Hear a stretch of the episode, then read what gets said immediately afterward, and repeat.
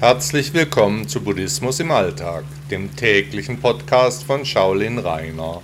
Schön, dass ihr wieder hier seid. Zeremonien Heute geht meine Serie über mein damaliges Leben vor fast 40 Jahren im Shaolin-Tempel China weiter. Ein fester Bestandteil meines damaligen Lebens als damals angehender Mönch war seinerzeit der Besuch von buddhistischen Zeremonien im Kloster. Diese fanden immer entweder sehr früh statt, lange vor die Tempeltüre für die Besuchermassen geöffnet wurde, oder nach dem Abendessen, wenn wieder Ruhe im Kloster eingezogen war. Bei den Zeremonien wurde und wird natürlich noch immer gebetet, gesungen und meditiert.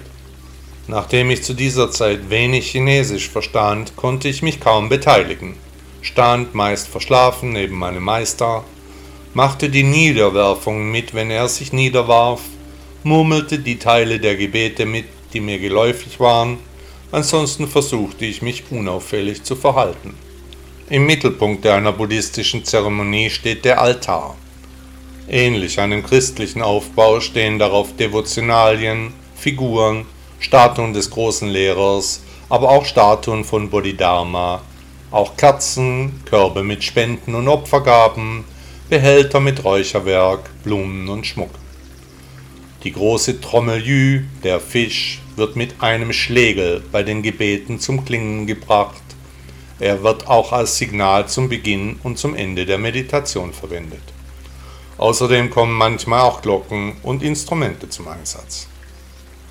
Die Mönche waren und sind natürlich auch noch immer in einem besonderen Ornat gekleidet. Shaolin tragen eine orangene Robe mit einem braunen Überwurf, der den rechten Arm und die Hand ausspart. Hier geht es nach der Tradition darum, dass der Umhang so um den Leib gewickelt wird, dass die linke Schulter bedeckt ist und die rechte frei bleibt, was auf den Mönch Huihe zurückgehen soll, der sich den rechten Arm abschnitt um besser das Wesen des Chan- oder Zen-Buddhismus zu verstehen. Heute schneidet sich niemand mehr einen Arm ab, der abträgt als einziger einen Überwurf in rot und goldener Farbe, was ihn deutlich von den anderen Mönchen absetzt. Bei Zeremonien sind heute kaum noch nicht ordinierte Personen anzutreffen. Gelegentlich bekommen aber Gäste oder Filmteams die Gelegenheit, den spirituellen Handlungen beizuwohnen.